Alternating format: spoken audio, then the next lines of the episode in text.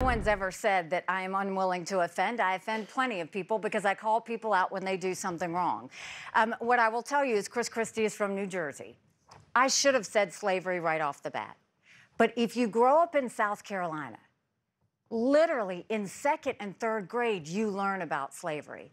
You grow up and you have, you know, I had black friends growing up. It is a very talked about thing. We have a big history in South Carolina when it comes to, you know, slavery, when it comes to all the things that happened with the Civil War, all that. I was over, I was thinking past slavery and talking about the lesson that we would learn going forward. I shouldn't have done that. I should have said slavery, but in in my mind, that's a given that everybody associates the Civil War with slavery. I had black friends growing up. It's already been sent out, I should note, by the DeSantis uh, allies, DeSantis campaign online. Uh, what did you make of her attempt to wrap that up, clean that up? She was cleaning it up with a dirty rag. I mean, it wasn't a cleanup at all. Um, it's painful. I don't get it. Um, I, I think it says something about her. I think it says something about the Republican base.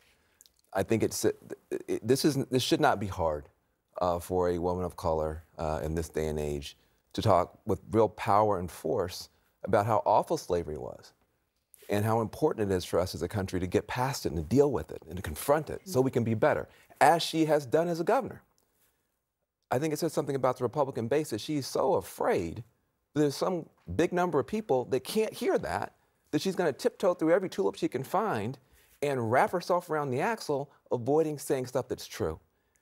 I found it painful. Uh, not, I mean, not personally painful, but just awkward to watch a grown woman not be able to say what any kindergarten teacher could say, any third grade teacher could say, because there's either something off about her or about this party that will not be able to speak the truth. Well, the shocking thing was that this was not a surprise. Okay, this Not a story's surprise been question. kicking around. Right, yeah. The fact she knew this this this question was coming. She must have thought about it, and yet she still couldn't. And I think it's what you say because she did not want to offend the Republican base by leaning into. And what does that uh, say about the slavery. Republican base? Well, I- but I, but I think we should I ask ju- Scott. Scott, I, want to know what you think How about this. see it? Is it the Republican base or is it a Nikki Haley? How do you see I it? think I think this is a Nikki Haley issue. I think she messed up on the first thing, immediately recognized that she messed up, and hasn't learned the critical issue of uh, cleaning things up, which is sometimes less is more. You can just say, "Man, I messed up. Of course, I should have said slavery." And I feel very strongly about this. And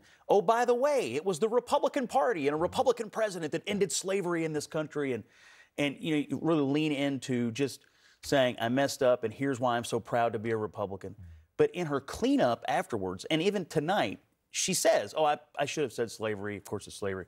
But then you just get more, and it unspools and it unspools. And I, I have, think it has nothing to do with the Republican base. I just think it has to do with someone who can't recognize that. Look, less is more here. Take the L, and move on. Yeah, when no, you- I'm sorry. When you don't have the words on an issue this important, she should have left it as simple as, of course, it was Yeah. about slavery and I was wrong. And I felt like she she got where she wanted to be at the end of the answer, ta- at the end of it, talking about bringing down the Confederate flag and how important that was to bring these coalitions together and saying, you don't have to stand with me, but I'm going to do it.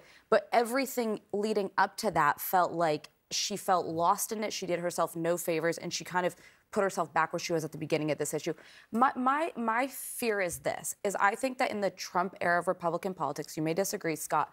Um, Trump started to speak to a part of the Republican electorate that better angels before him didn't speak to. John McCain refused to try to reach out to some of the the David Dukes of the world, those who might, you know, lean toward the white supremacy side of things. It's now seen as a core constituency that folks need to turn out. Now, I'm not accusing Nikki Haley of trying to do that, but I do feel like there's this fear of alienating someone who might come out for you. And I think we need to get back to a place where you say, I don't even want those. It was votes." notable to me that Chip Roy, when we were just speaking to him, he brought this up about Nikki Haley Mm-hmm. Yeah. as a line of attack. Because the issue is not ultimately slavery. The issue is uh, her, and this is, you know, you, you mentioned the Confederate flag. She campaigned twice against taking the Confederate flag down when she ran for governor. Uh, ultimately, there was this tragedy, and there was a huge movement in the state to take the flag down, and then she saw which way it was going. And I'm not saying that at, in her heart she didn't believe that's what should be done, but I'm saying she didn't say it when she was running for office. She is someone who does a lot of calculating about where the perfect political answer is at any given moment. And in a presidential race, that catches up with you.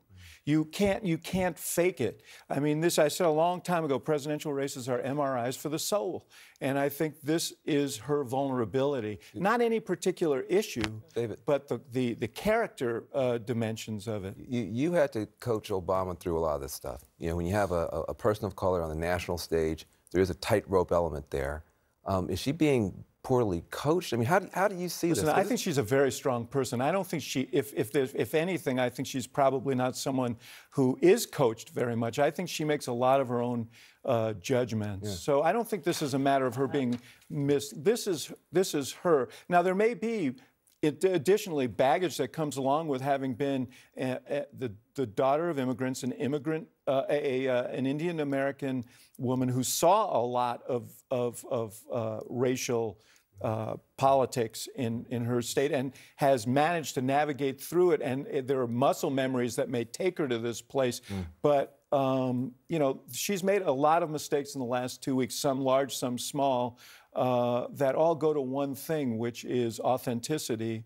Uh, and I think that's something that she needs to be aware of. To to that point, it was jarring to me to hear her in response to a question about how she thought about slavery, to respond with how she and her family felt as Indian Americans in South Carolina, important but separate of an issue. And Laura, I know you have some thoughts on this too.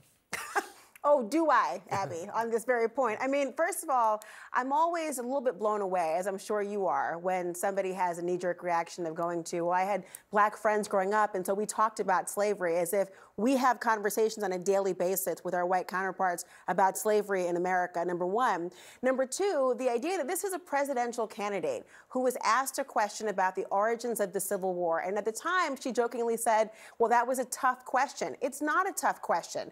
You're somebody who is asked for the opportunity to lead, and I really just take issue, just you know, politically neutral about it. But the idea that somebody who wants to lead the country has to politically calibrate even the most obvious facts of our own history, it is very telling that even tonight she didn't get it right. Look, I just don't understand. Sla- slavery is is part of the history. I mean, some people would like it to be ancient history, but it's it's a formative fact of American history. It is. As president of the United States, you got to be able to talk about it and talk about it with some depth. Even in the Republican primary, I should add,